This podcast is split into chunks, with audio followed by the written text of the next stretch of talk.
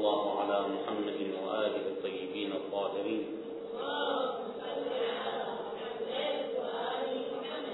قلنا من عناصر الانتظار هو التهيؤ والاستعداد للمنتظر. المنتظر يجب أن يكون مستعدا لاستقبال ذلك اليوم. اليوم الموعود الذي يظهر فيه الإمام عليه السلام. لا يكفي وحد وحدها لا تكفي وحدها النية فقط النية إذا لم تكن معها عمل مصحوبا بعمل النية إذا لم يعززها عمل لا يمكن أن تكون هذه النية صحيحة يعني حينما يقف المصلي وينوي لله تعالى المطلوب منه ماذا؟ المطلوب منه أن يؤدي هذه الحركات المفروضة عليه من سجود ركوع من سجود من قيام إلى آخره. النية وحدها أن يتوجه الإنسان بأن يقوم بهذا العمل العبادي غير كاف. إنما يجب أن يكون الاستعداد لهذا العمل العبادي مستعدا ومتهيئا بهذا العمل العبادي. هذا أهم عنصر من عناصر الانتظار. وطبعا قلنا أن مسألة الاستعداد لا يمكن أن تكون بالتمني. مسألة الاستعداد لا بد أن تكون بالبناء ببناء الشخصية. أحد أسئلة الأخوات بالأمس لاحظتها اليوم آه، ولكن لا مجال لنا لذكر هذه الأسئلة لكن بعض الأخوات تسأل كيف تكون آه، النساء أو كيف تكون المرأة من جملة أصحاب الإمام المهدي عليه كيف تكون مستعدة؟ نعم قلنا أن الأمثلة التي ذكرناها بالأمس عن جملة نساء أصحاب الإمام عليه السلام آه، طبعا شخصيات متميزة في إمامة الأئمة عليه السلام بمناصرة الأئمة بمناصرة فكرة وعقيدة الأئمة عليه السلام. أما مسألة الاستعداد الاستعداد دون ودون أي فكرة معينة ودون أي خطة معينة فهذا استعداد غير صحيح واستعداد فاشل. إذا يجب أن نبني أنفسنا وأن نبني شخصيتنا بتكامل صحيح حتى نكون قد هيئنا لأن نكون من جملة أصحاب الإمام عليه السلام. الشخص الذي يكون متهيئا لأن يستقبل الإمام عليه السلام حتى في عصر الغيبة كيف يكون الإنسان مستعدا للقاء الإمام عليه السلام؟ كيف يكون؟ إذا عرفنا كيف يكون مستعدا للقاء الإمام عليه السلام عرفنا أنه كيف سيكون من جملة أصحابه. لا بد أن نحسن التعامل في هذا الشأن. الأشخاص الذين تقابلوا أو التقوا بالإمام عليه السلام كانت هناك شخصية متكاملة لديهم من تقوى من توجه إلى الله تعالى من طاعة إلى الله تعالى. ليس وحده العلم كافيا. يعني بعض العلماء لم يحظوا بالتوجه وبلقاء الإمام عليه السلام. لكنه نرى إنسانا فقيرا معدما التقى بالإمام عليه السلام وتشرف برؤية الإمام. إذا هذا يتعلق بمسألة البناء. يذكر أنه في أحد الأيام الشيخ الحائري رضوان الله عليه وهو المرجع الأعلى في قوم في وقته والذي أسس حوزة قوم في ذلك الوقت كان قد احتاج إلى مبلغ من المال ولكنه لا يدري كيف يعمل. أحد الأشخاص المساعدين للشيخ الحائري رجل لديه تقوى. قال كيف نحصل على هذا المال؟ قال هذا الشخص أنا أحصل هذا المال على هذا المال من الإمام الحجة قال وكيف نلتقي به؟ قال أنا ألتقي به. قال وكيف؟ ذهب إلى مسجد جبكران معروف في قوم وأخذ يصلي ويتوسل بالإمام عليه السلام أن يلتقي به. فعلا التقى في نفس اليوم أو في اليوم الثاني وطلب منه هذا الشخص طلب منه المبلغ الذي يحتاجه الشيخ الحائري. وفعلا الإمام عليه السلام أشار إليه أن يذهب إلى شخص معين أحد التجار ويقول له أرسلني الإمام عليه السلام لإسلام حوادث. وفعلا استلم هذه الحوادث ببركة تقوى هذا الشخص ببركة تكامل هذا الشخص. هذا لا يعني أن يكون هناك خلل في شخصية الشيخ الحائري لا بالعكس. إنما هذا توجه توجها متكاملا للإمام عليه السلام وللقي الإمام بالتوسل وبالطاعة وبالشوق للإمام عليه السلام. فعلا إذا مسألة الاستعداد ومسألة التهيؤ مسألة جدا ضرورية ومهمة من أجل أن نكون من جملة أصحاب الإمام عليه السلام. وعلى أقل تقدير أن نكون من جملة من يلتقي معهم الإمام عليه السلام. مسألة لقي الإمام ليست مسألة يعني عسيرة مسألة متوفرة ولكن نحن لا نحظى بها. نحن مشكلتنا أنه لم نتكامل بعد. لدينا كثير من الموانع التي تمنعنا عن الوصول للإمام عليه السلام. الترقب للدنيا دائما نتوجه للإمام توجها حقيقيا كليا روحيا. إنما نتوجه للدنيا وننظر بعين للإمام عليه السلام وبعين أخرى للدنيا ولمطامع الدنيا. هذه مشكلة مشكلتنا كلنا. يعني صاحب الصابون معروف قصة صاحب الصابون. هذا كان يتوسل بأن يلتقي وأن يحظى بالشخصية الإمام بالإمام المهدي عليه يوم من الأيام كان الشخص يشتري منه ويتعامل معه لأن هذا الرجل رجل مؤمن. بعد ذلك هذا الشخص أباح له بأنه هو من مساعدي الإمام من خدمة الإمام لأنه معروف عندنا أن الإمام عليه السلام لديه مجموعة ممن يخدمونه ويقومون بشؤونه. بعض الروايات تقول ثلاثون شخصا. الله سبحانه وتعالى إذا مات شخص أبدله بشخص آخر. يعني حلقات حلقة أقرب حلقة من الحلقات التي تلتقي وتكون حول الإمام عليه السلام هي حلقة ثلاثون شخصا. ثم إذا مات أحدهم تنتقل هذه من هذه الحلقة الأخرى التي أوسع وأقل طاعة. ويقال أنه مثلا من المؤمنين. هؤلاء المؤمنين دائرتهم أوسع من أولئك الذين أولئك الخاصين ينتقل أحد هؤلاء من تلك الدائرة إلى الدائرة الأخرى بعد ترويض نفسه بعد توجهه إلى الله تعالى سيكون في خدمة الإمام عليه السلام. هذا الشخص قال كان يتحدث معه حينما وجد عنده توجها للإمام وطاعة ورضا بالله تعالى قال أنا من جملة ممن يخدم الإمام يشتري فوائد معينة. نحن طبعا عندنا كثير من الروايات تقول أن الإمام عليه السلام لديه يعني آنية.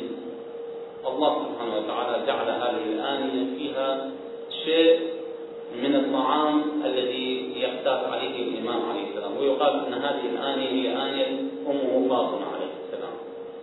آنية السيدة الزهراء عليه السلام انتقلت إلى الإمام. الفجر عجل الله فرجه الشريف من معجزات معجزات السيدة الزهراء عليه السلام أن في هذه الآنية تتوفر شيء يتوفر شيء من الطعام للإمام عليه السلام. هكذا ذكرت بعض الروايات.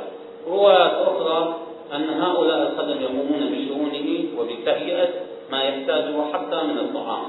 لكن مع هذا مع أن الرواية إذا قلنا بصحة هذه الرواية أن الإمام عليه السلام يعيش على هذه الآنية من آنية أمه فاطمة عليه السلام لأنه معروف أن السيدة الزهراء عليه السلام أنزل الله تعالى من السماء عليها فاكهة الشتاء والصيف في آنية فأكلت هي والنبي صلى الله عليه وآله وعلي والحسنين قال من أين لك هذا؟ قال من قالت هو من عند الله فبكى النبي صلى الله عليه وآله واعتنقها وقال الحمد لله الذي جعل ابنتي كمريم ابنة عمران كلما دخل عليها زكريا المحراب وجد عندها رزقا قال من أين لك هذا؟ قالت هو من عند الله. فاطمة عليه السلام كان ينزل عليها الرزق الله سبحانه وتعالى في حالات. نعم هي كانت تشكو من الجوع في أيام تشكو من الجوع لكن في حالات في حالة من الحالات الله سبحانه وتعالى ينزل عليها الرزق. هذا طبعا مصالح لا نعرف ولا نعلم لماذا يتخلف هذا الرزق ومرة ينزل عليه هذا الرزق الله سبحانه وتعالى أعلم. وشؤون أهل البيت عليه السلام أكثر من إدراك عقولنا إذا هذه الآنية كانت يعني كانت عند الإمام. حجة عبد الله ورجل الشريف ولا زالت حسب كثير من الروايات يتغذى فيها منها الإمام. على كل حال هذا الرجل كان يخبر صاحب الدكان ويقول له أنا من جملة مساعدي الإمام ومقدم الإمام.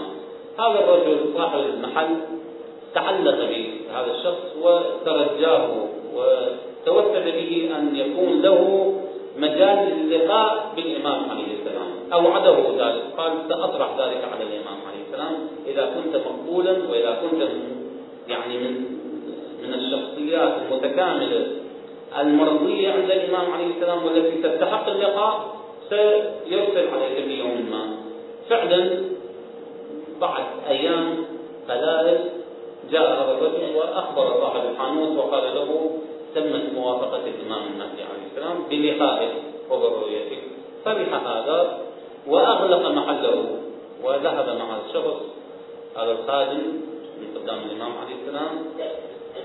بعد وصوله إلى المكان الذي يسكن ويعيش يعني ويقيم فيه الإمام عليه السلام كانت الدنيا ممطرة يعني مطرا ناعما. هذا الشخص كان يعمل الصابون كان يعمل قوالب الصابون وكان يجعل الصابون في السطح. قوالب الصابون يجعلها في السطح حتى تجر. فلما مطرت فكر هذا الشخص وقال من للصابون؟ الصابون سيسلك وسينعدم وسأخسر بعد ذلك ما الذي أتاني يعني جعلني أن آتي في هذا اليوم حتى أخسر يقال أنه قبل وصوله أو قبيل وصوله إلى مكان الإمام. وإقامة الإمام عليه السلام سمع صوت ينادي أرجع صاحب الصابون إلى صابونه لا حاجة لنا به. التفت إليه الخادم وقال انتهت المقابلة يعني انتهت الموافقة.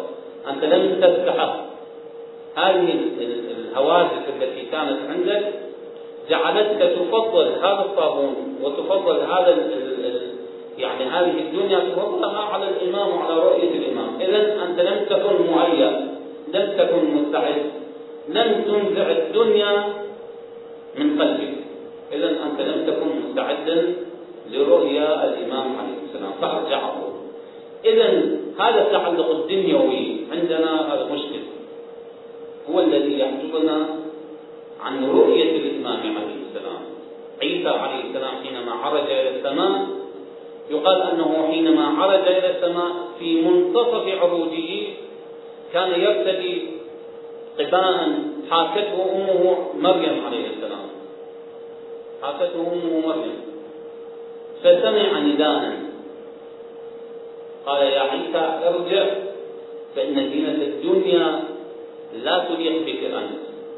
هي مسألة يعني قباء منصوب. قباء منصوب حاكته له مريم فرجع إلى الدنيا وخلع هذا القباء ثم عرج إلى السماء.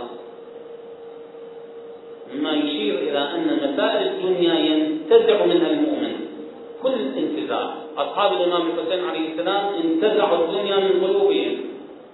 انتزعوا الدنيا من قلوبهم ثم صاروا ما صاروا وما صار إليه حالهم من الوصول ومن التمتع بهذه الدرجات العالية إذا مسألة الاستعداد مسألة ضرورية أن ينزع الإنسان عن نفسه حب الدنيا وأن يتوجه كليا إلى الإمام عليه السلام. هذا لا يعني أن يكون الإنسان مثلا صوفيا منعزلا عن الدنيا هذا غير مقبول. الأئمة عليه السلام لم يرتضوا لنا هذه الحياة وهذه السلوكية. يقولون نعم أنت مارس حياتك مارس هذه الدنيا وأحصل على هذه الدنيا نعيم هذه الدنيا لمن؟ للمؤمن.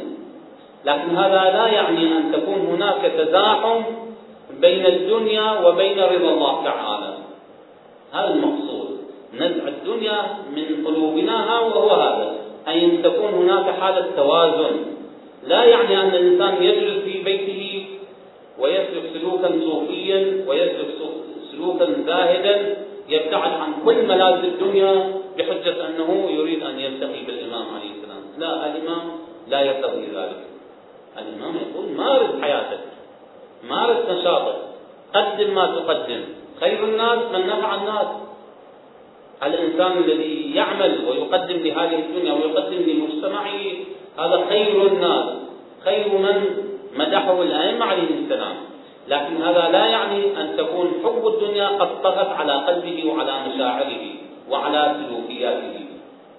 حب الدنيا مشكل حقيقة هو الذي يمنعنا عن الوصول إلى هذه المراتب العالية. بل يمنعنا عن الوصول أن نكون من جملة أصحابه عليه السلام. إذا أهم عنصر من عناصر الانتظار إضافة إلى النية. نية العمل العبادي هو الاستعداد هو البناء. البناء التكاملي للشخصية المؤمنة. هذا عنصر من العناصر. العنصر الآخر إتقان العمل. وإتقان هذا الفعل العبادي. إتقان الانتظار. كيف نتقن الانتظار؟ قلنا أن نتكامل. إذا تكاملنا أتقنا كل عمل. الإنسان المتكامل أن يتقن كل الأعمال. كل الأعمال. أن يوازن بين الدنيا وبين الآخرة. لاحظوا. الأئمة عليهم السلام أتقنوا الدنيا وأتقنوا الآخرة. وازنوا حالة معادلة. حالة تعادل. حالة إتقان العمل إتقان الانتظار إتقان العمل العبادي. هو هذا المطلوب من المنتظر. أهم عنصر من عناصر الانتظار أن يتقن الإنسان عمله. أن يتقن الإنسان عمله الدنيوي الذي يوصله إلى الآخرة. لا يعني أن الإنسان ينعزل. يقال أنه أحد الأشخاص كان يدعو الله تعالى بأن يرزقه كذا مثلا مليون. على سبيل المثال مليون دينار. يقول توسل بالإمام الحسين عليه السلام أن يرزقه الله تعالى هذا المقدار وهذا المبلغ. الشخص الذي كان معه انتقده وقال يا فلان أنت تطلب الدنيا. تطلب الدنيا هذا غير صحيح. نحن متوجهون إلى الإمام الحسين عليه السلام. اطلب الآخرة اطلب الجنة اطلب كذا اطلب رضاهم. قال لا بأس. في العام الثاني الله سبحانه وتعالى أنعم عليه بهذا المبلغ. جاءه من إرث جاءه من عمل معين. لا المهم أنه يعني حصل على هذا المقدار وهذا المبلغ. فقام وعمل المدارس في أكثر من مدرسة يعني في النجف في كربلاء في الكاظميين وعمل خانات يعني أشبه بالفنادق. لإقامة الزائرين مجانا. وأعطى للأيتام وأعطى لكذا وأعطى. بعد ذلك التقى بصاحبه. قال انظر يا فلان أنا صح طلبت الدنيا لكن طلبت الدنيا في رضا الله تعالى. أصحاب الإمام الصادق أحد أصحابه قال يا ابن رسول الله أنا أطلب زلت حريصا على الدنيا. قال وما هو حرصك على الدنيا؟ قال أطلب من الله تعالى أن يرزقني مالا لأذهب إلى الحج. يرزقني مالا حتى أنفق على فائدتي. قال هذه ليست من الدنيا. هذه هي الموصلات للآخرة أنت تطلب الآخرة تطلب الجنة. لا تطلب الدنيا. الذي يطلب الدنيا أن يترك الآخرة إلى جانب ثم يتوجه بكله إلى الدنيا. هذا المحذور. المحذور هو هذا. إذا الإنسان أن يتقن العمل العبادي وأن يتقن كل عمل من أجل الوصول إلى طاعة الإمام ورضا الإمام عليه السلام. العنصر الآخر من عناصر الانتظار هو تحقيق الهدف. تحقيق هذا الهدف الهدف من الانتظار ما المطلوب من الانتظار ما هو المطلوب من الانتظار طبعا إذا لم يحدد الإنسان هدفه في أي عمل سيكون العمل وبالا عليه. لأنه يتخبط في عمله لا يدري هل وصل إلى هدفه أم لا. لم يحدد هدف معين سيكون عمله فاشلا. الانتظار أحد الأعمال العبادية المهمة.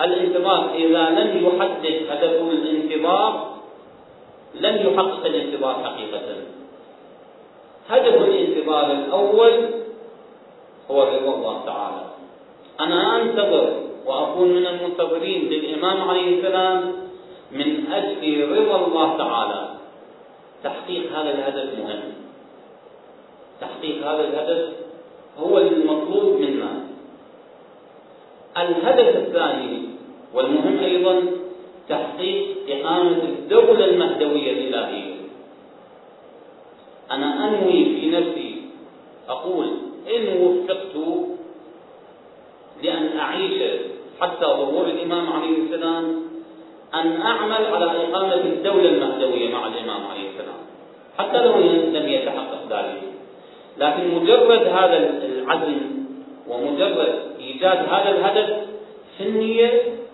هو الموصل الحقيقي لهدف الانتظار الكبير أنت لا تيأس ممكن أن الإنسان يوفق في حياته بأن يدرك عصر الظهور لكنه إذا لم يظهر إذا إذا لم يحقق أو لم يصل إلى عصر الظهور الله سبحانه وتعالى بعد موته يقف أصحاب الإمام عليه السلام على قبره ويقولون له يا فلان أيها المؤمن ظهر الإمام عليه السلام.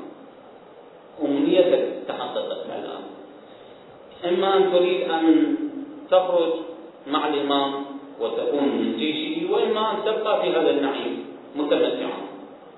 المؤمن يختار الظهور ويعني الغاية أن يحقق التحاقه بالإمام المهدي عليه السلام حتى ترتفع درجته إذا مسألة تحقيق الهدف الظهوري وأي هدف؟ و يعني نحن نرجو ونطمح أن يحقق الله تعالى الدولة المهدوية في أيامنا أو حتى بعد حياتنا بعد مماتنا أن تتحقق هذه الدولة المهدوية. إذا هذا الهدف الأساس من أهداف الانتظار. إذا لم يتحقق هذا الهدف ولم نجعل لهذا الهدف ولم نجعل لانتظارنا غاية انتظارنا سيكون عبثا. الانتظار سيكون عبث. الانتظار يجب أن يحقق هدف.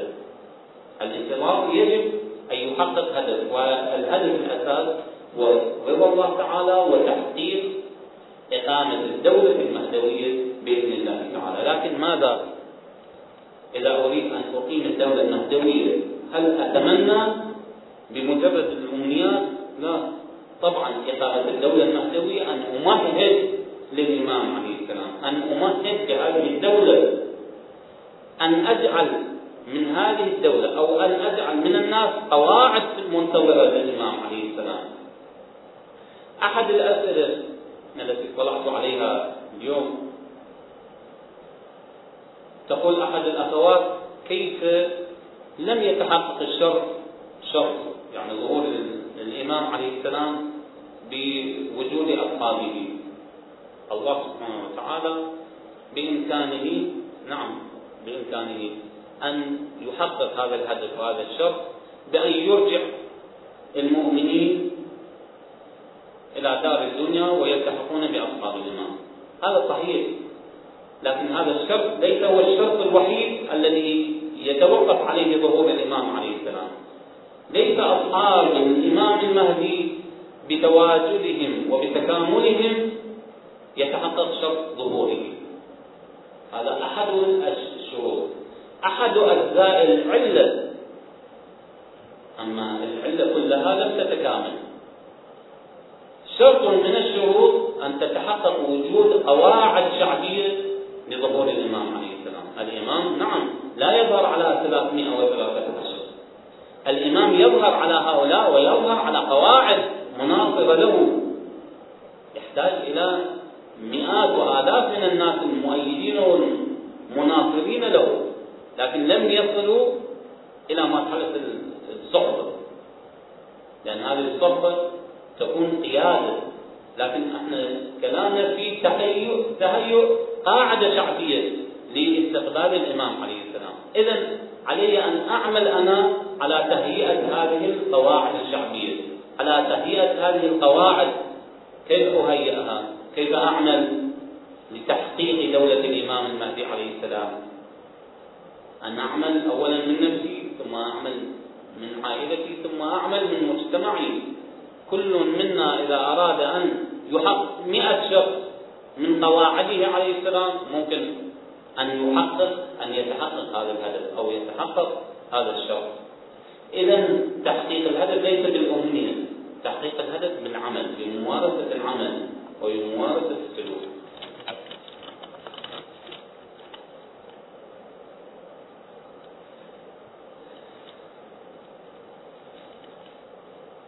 طبعا انتقلنا إلى وضحنا مسألة عناصر الانتظار. نأتي إلى ما هي مكونات الانتظار. يعني ما هي دواعي الانتظار. ما الذي يجعل المنتظر منتظرا؟ ما الذي يجعل هذه القواعد الشعبية منتظرة للإمام عليه السلام؟ ما الذي يجعلكم أنتم منتظرون للإمام عليه السلام؟ ما هي هذه المكونات؟ ما هي تلك عناصر. لكن ما هي هذه المكونات؟ مكونات الانتظار الذي بإمكان المنتظر أن يكون منتظرا. بإمكان المجتمع أن يكون منتظرا. أول المكونات هو المكون المعرفي المكون الثقافي. ولذلك التأكيد على الثقافة ثقافة الانتظار وثقافة الظهور وثقافة الإمام المهدي عليه السلام أحد مكونات الانتظار. كيف يكون شعبا أو كيف يكون مستمعا منتظرا وهو لا يعرف شيء عن الإمام المهدي؟ لا يقال له شعب منتظر أو مجتمع منتظر. وبين سقوط أو قبل سقوط النظام الدكتاتوري كان الشعب العراقي يشكو من هذه المشكلة. يعني يعاني. نحن نحن نقص معلومات نحن نقص ثقافة الظهور وثقافة الانتظار. يعني مكون ثقافي غير موجود. إذا كان مكون ثقافي غير موجود طبعا لا تتحقق ظاهرة الانتظار. لا يمكن أن نصل إلى ظاهرة الانتظار. إذا التأكيد على معرفة معرفة الثقافة المهدوية شيء مهم. لذلك نوصي أنفسنا بأن نتثقف يوم بعد يوم. أن نطالع أن نسعى أن نسأل. يعني ليس عيبا أن نسأل ونقول نحن لا نعرف شيء عن مسألة الإمام المهدي عليه السلام. ليس عيب. العيب إذا كنا جهلاء في قضية إمامنا. ثم نقول بعد ذلك نحن من المنتظرين. إذا أهم المكونات لثقافة الانتظار هو المكون الثقافي والمكون المعرفي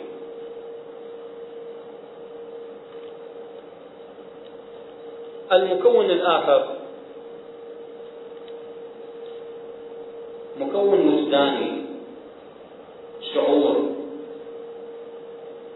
وجدانية الإنسان وجدانيات المجتمع إذا توجه للإمام المهدي عليه السلام حققت شيء. حققت قاعدة الاعتبار. مجتمع إذا عاش على حب الإمام وعلى التألم وعلى الحرص من مفارقة الإمام عليه السلام هذا مجتمع منتظر. تحقق عنده مكون من مكونات الانتظار أنت تلاحظ نحن نلاحظ أن الشعب الإيراني مئة سنة أو أكثر من مئة سنة تثقف على ثقافة الإمام المهدي عليه السلام. ولذلك تجد الطفل الصغير والمرأة والشيخ والشاب عندهم أوليات عن الإمام المهدي عليه السلام. حينما يذكر الإمام المهدي عليه السلام في مجتمع من المجتمعات الإيرانية تجد البكاء تجد التعلق التحرك. حينما يقرأ دعاء الندبة في كل يوم من أيام الجمعة تجد هناك مصيبة في ذلك المسجد. أحد الصحفيين المصريين يقول ذهبت بعد الثورة الإيرانية بأشهر زرت أحد المجتمعات التي يقرأ فيها دعاء الندبة. يقول كان هذا المجتمع يعني كان مجتمعا بكاء وعويل وكذا انتظارا للإمام المهدي. هو يتعجب من ذلك. هو لا يملك هذه الثقافة. لا يملك هذه العقيدة والفكرة. كان متعجبا مما يراه من تشوق ومن فرط لانتظار الإمام عليه السلام. هذا مكون مهم. حينما يذكر الإمام الحسين عليه السلام نبكي نحن نبكي ونتعرض. لكن حينما يذكر الإمام المهدي عليه السلام لم يكن عندنا هذا الشعور بعد. يعني لم يتكامل. هذا ليس انتقاض هذه المشكلة خلفها نظام أنظمة بعد سنين إن شاء الله تعالى ممكن أن تكون أن تتحقق هذه المسألة. أو بعد سنين قليلة إن شاء الله إذا مارسنا ثقافة الانتظار. سيكون هناك تحرك ستكون هناك معرفة سيكون هناك شعور ووجدان لانتظار الإمام المهدي عليه السلام. وهذا أهم مكون من مكونات الانتظار. مكون من مكونات قاعدة الانتظار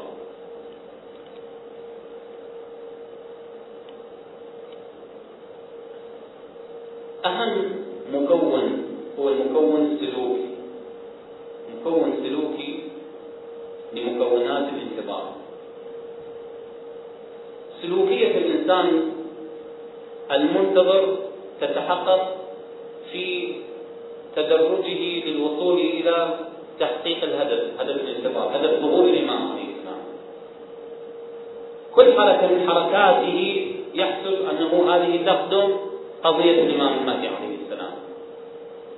من الصباح حتى المساء. أول ما يجلس يدعو الله تعالى بحوض الإمام عليه السلام. يقرأ دعاء العهد يعاهد الإمام عليه السلام أن يكون من أنصاره ومن شيعته ومن المقوية لسلطانه وإلى آخره. هذا التحقق هذا السلوك. سلوك مهم. بعد ذلك يذهب ويخرج يتصدق عن الإمام عليه السلام لحفظ سلامته ولحفظ شخصه عليه السلام. صلوا على محمد وآل محمد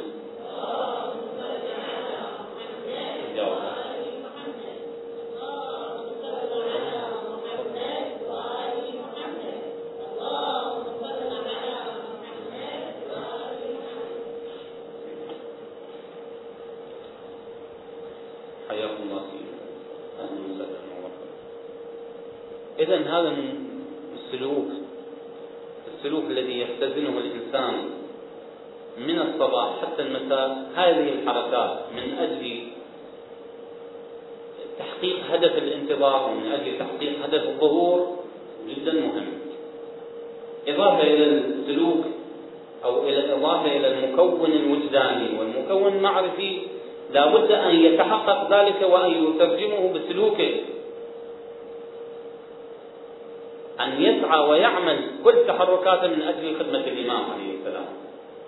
أن يتصدق يدعو للإمام كما يدعو لنفسه أولا يدعو للإمام عليه السلام. أن يجعله في ذهنه شخصية موجودة يتعامل معها قيادته أبوه الروحي. يدعو الله تعالى أن يحفظه. أن يعطيه الصحة والعافية أن يسلمه من كيد الأعداء. هذه السلوكية. يعمل ما يشاء وما يستطيع أن يعمله من خلال سلوكيته من أجل أن يحقق هدف وإن كان هدف واحد بالمئة من تحقيق هدف الانتظار يعني نحن لا نستصغر أنفسنا ولا نستصغر سلوكنا حينما نقول نحن والآخرون وسين وصاد وأليف كلهم هؤلاء يشتركون في تحقيق هدف من أهداف الإمام المهدي عليه السلام. يعني لا ننتظر أنفسنا ونقول نحن أين والإمام المهدي أين. لا هذا غير صحيح. صح الإمام لا يحتاجنا. نحن نحتاج للإمام المهدي عليه السلام لكن بإمكاننا أن نحقق جزء من حركته. ممكن أن نحقق جزء من مساعيه. صحيح أن الجزء الأكبر والجزء المهم بيده عليه السلام بل بيد الله تعالى أولا لكن يتوقف عليه وعلى شخصه وعلى وعلى يعني على حركته الإلهية لكن نحن مطلوب منا أيضا ولا يحتاجنا ولكن نحن نحتاج إلى أن نحقق أن نبني لبنة لبنة من أجل الوصول إلى هذا الهدف المهم الإمام عليه السلام يريد ماذا منا؟ نحقق قواعد له بسلوكيته حتى لو نشارك بجزء أو أقل من الجزء من أجل أن نحقق هدفا من أهداف الإمام. وكان هذا توفيق أن يكون الإنسان قد حقق وإن كان أقل من الجزء من أجل تحقيق أهداف الإمام عليه السلام. هذا المكون المكون السلوكي مكونا مهما لا نستصغر أنفسنا ولا نستصغر من سلوكيتنا ومن أهميتنا. نحن كلنا أذرع بحركة الإمام كلنا أذرع لتعجيل حركته ولتعجيل سيره. يعني أي تقاعس منا سيؤدي إلى سبب في تأخر ظهوره عليه السلام. الروايات تشير أي انحراف منا سيؤدي ماذا؟ إلى تأخره بعض الروايات تشير إلى أن الإمام الحسين عليه السلام بعد مقتله زاد الله تعالى في هذه المدة في مدة الفرج في هذه الأمة. في علم الله تعالى هكذا وردت الروايات. لو لم يكن الاعتداء على الإمام الحسين عليه السلام لكان الإمام الكاظم عليه السلام هو القائم بالحق. هو المحقق لدولة الإمام المهدي عليه السلام. لكن حينما عدت الأمة على الإمام الحسين عليه السلام وقتلته وفعلت ما فعلت انتقلت هذه الإرادة من الإمام الكاظم عليه السلام وجعلته في الإمام المهدي عليه السلام. سبب هذا التأخير من؟ سبب هذا التأخير المجتمع نفسه الأمة انحراف الأمة.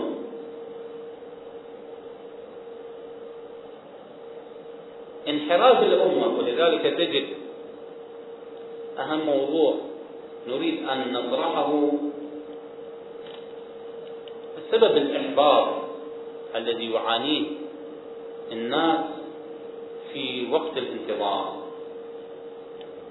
هذا هذا الإحباط أيضا سببه من الانحرافات التي ترتكب من قبل المجتمع من قبل الأشخاص من قبل الناس أنفسهم. إحباطات حالة إحباط حالة يأس. أهم شيء يحدث الإحباط للمنتظر هي حالة اليأس والتشكيك حالة اليأس حالة القنوط التي يعيشها الإنسان بسبب ماذا؟ بسبب نقص معرفي في ثقافة الإمام عليه السلام. حالة التشكيك ولذلك تجد أن الأئمة عليهم السلام يشيرون إلى هذه الحالة حالة الإحباط بقوله عليه السلام عن الإمام الصادق ستطول غيبته حتى يرجع عنه أكثر القائلين به أكثر القائمين قائلين بإمامته. حالة يأس هاي طول المدة تولد ماذا؟ تولد يأس تشكيك لا سامح الله.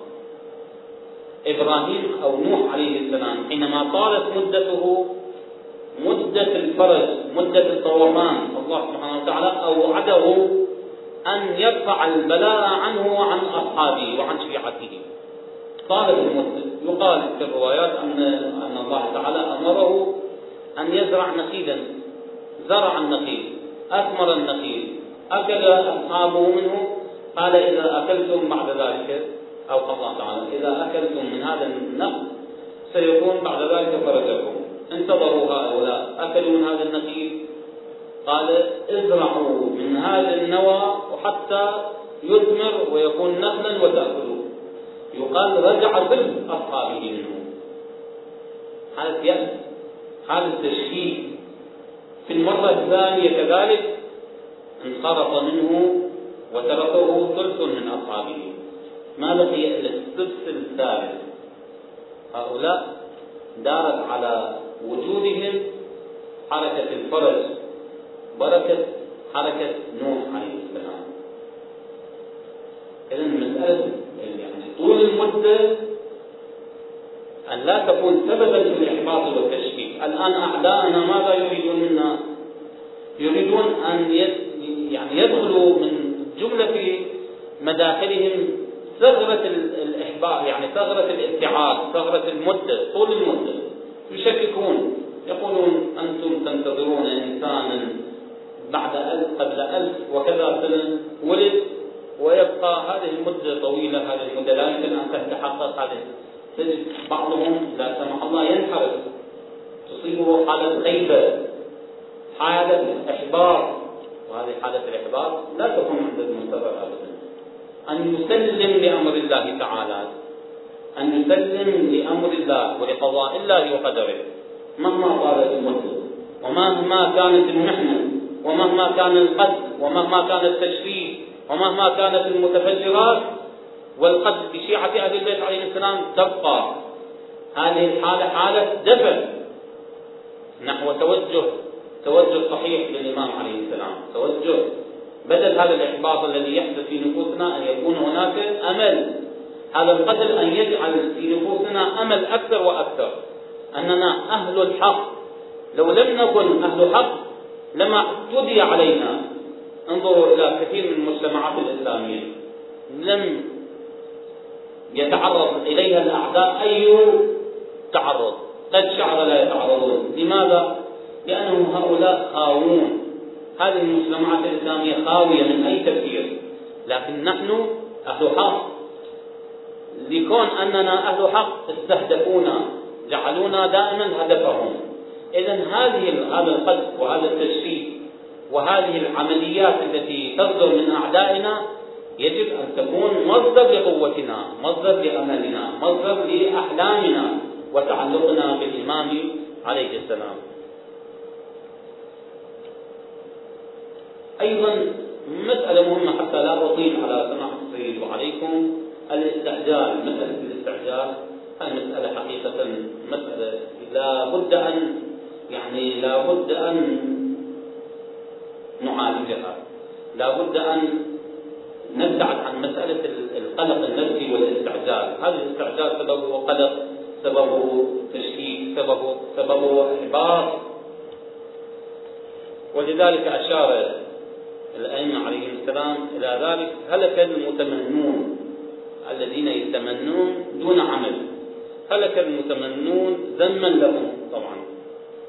وهم الذين يستعجلون أمر الله تعالى ولا يسلمون له ويستقلون الأمل. يقولون هذا الأمل طال علينا. هذا الانتظار طال علينا. سيهلكون قبل أن يروا فرجا. يهلك إما يهلك بالقتل أو يهلك بلا سمح الله الانحراف. المقصود من هذا الهلاك والانحراف العقائدي. فيهلكون قبل أن يروا فرجا ويبقى ويبقي الله تعالى من يشاء أن يبقيه من أهل الصبر والتسكين. حتى يلحقه بمرتبة وهم المؤمنون وهم المنتظرون لأمره على كل حال أنا لا أريد أن أطيل على سماحة السيد وهناك كلمة توجيهية من سماحة السيد لكم لأنها هذه هي المحاضرة الأخيرة من هذه الدورة. أسأل الله تعالى أن يجعلنا قد انتفعنا من هذه الدورة على أقل تقدير. إن لم ننتفع بالمعرفة وبالثقافة ننتفع بالأجر بحضورنا بشوقنا للإمام الذي يدفعنا للحضور وتجشم مسافة معينة ويجعلنا نحتمل هذا الحر وهذا الضغط هو شوقنا للإمام عليه السلام حبنا للإمام عليه السلام طاعتنا وتسليمنا للإمام عليه السلام. أسأل الله تعالى أن يجعلنا من المنتظرين. ومن المسلمين لأمره بحق محمد وآل محمد وصلى الله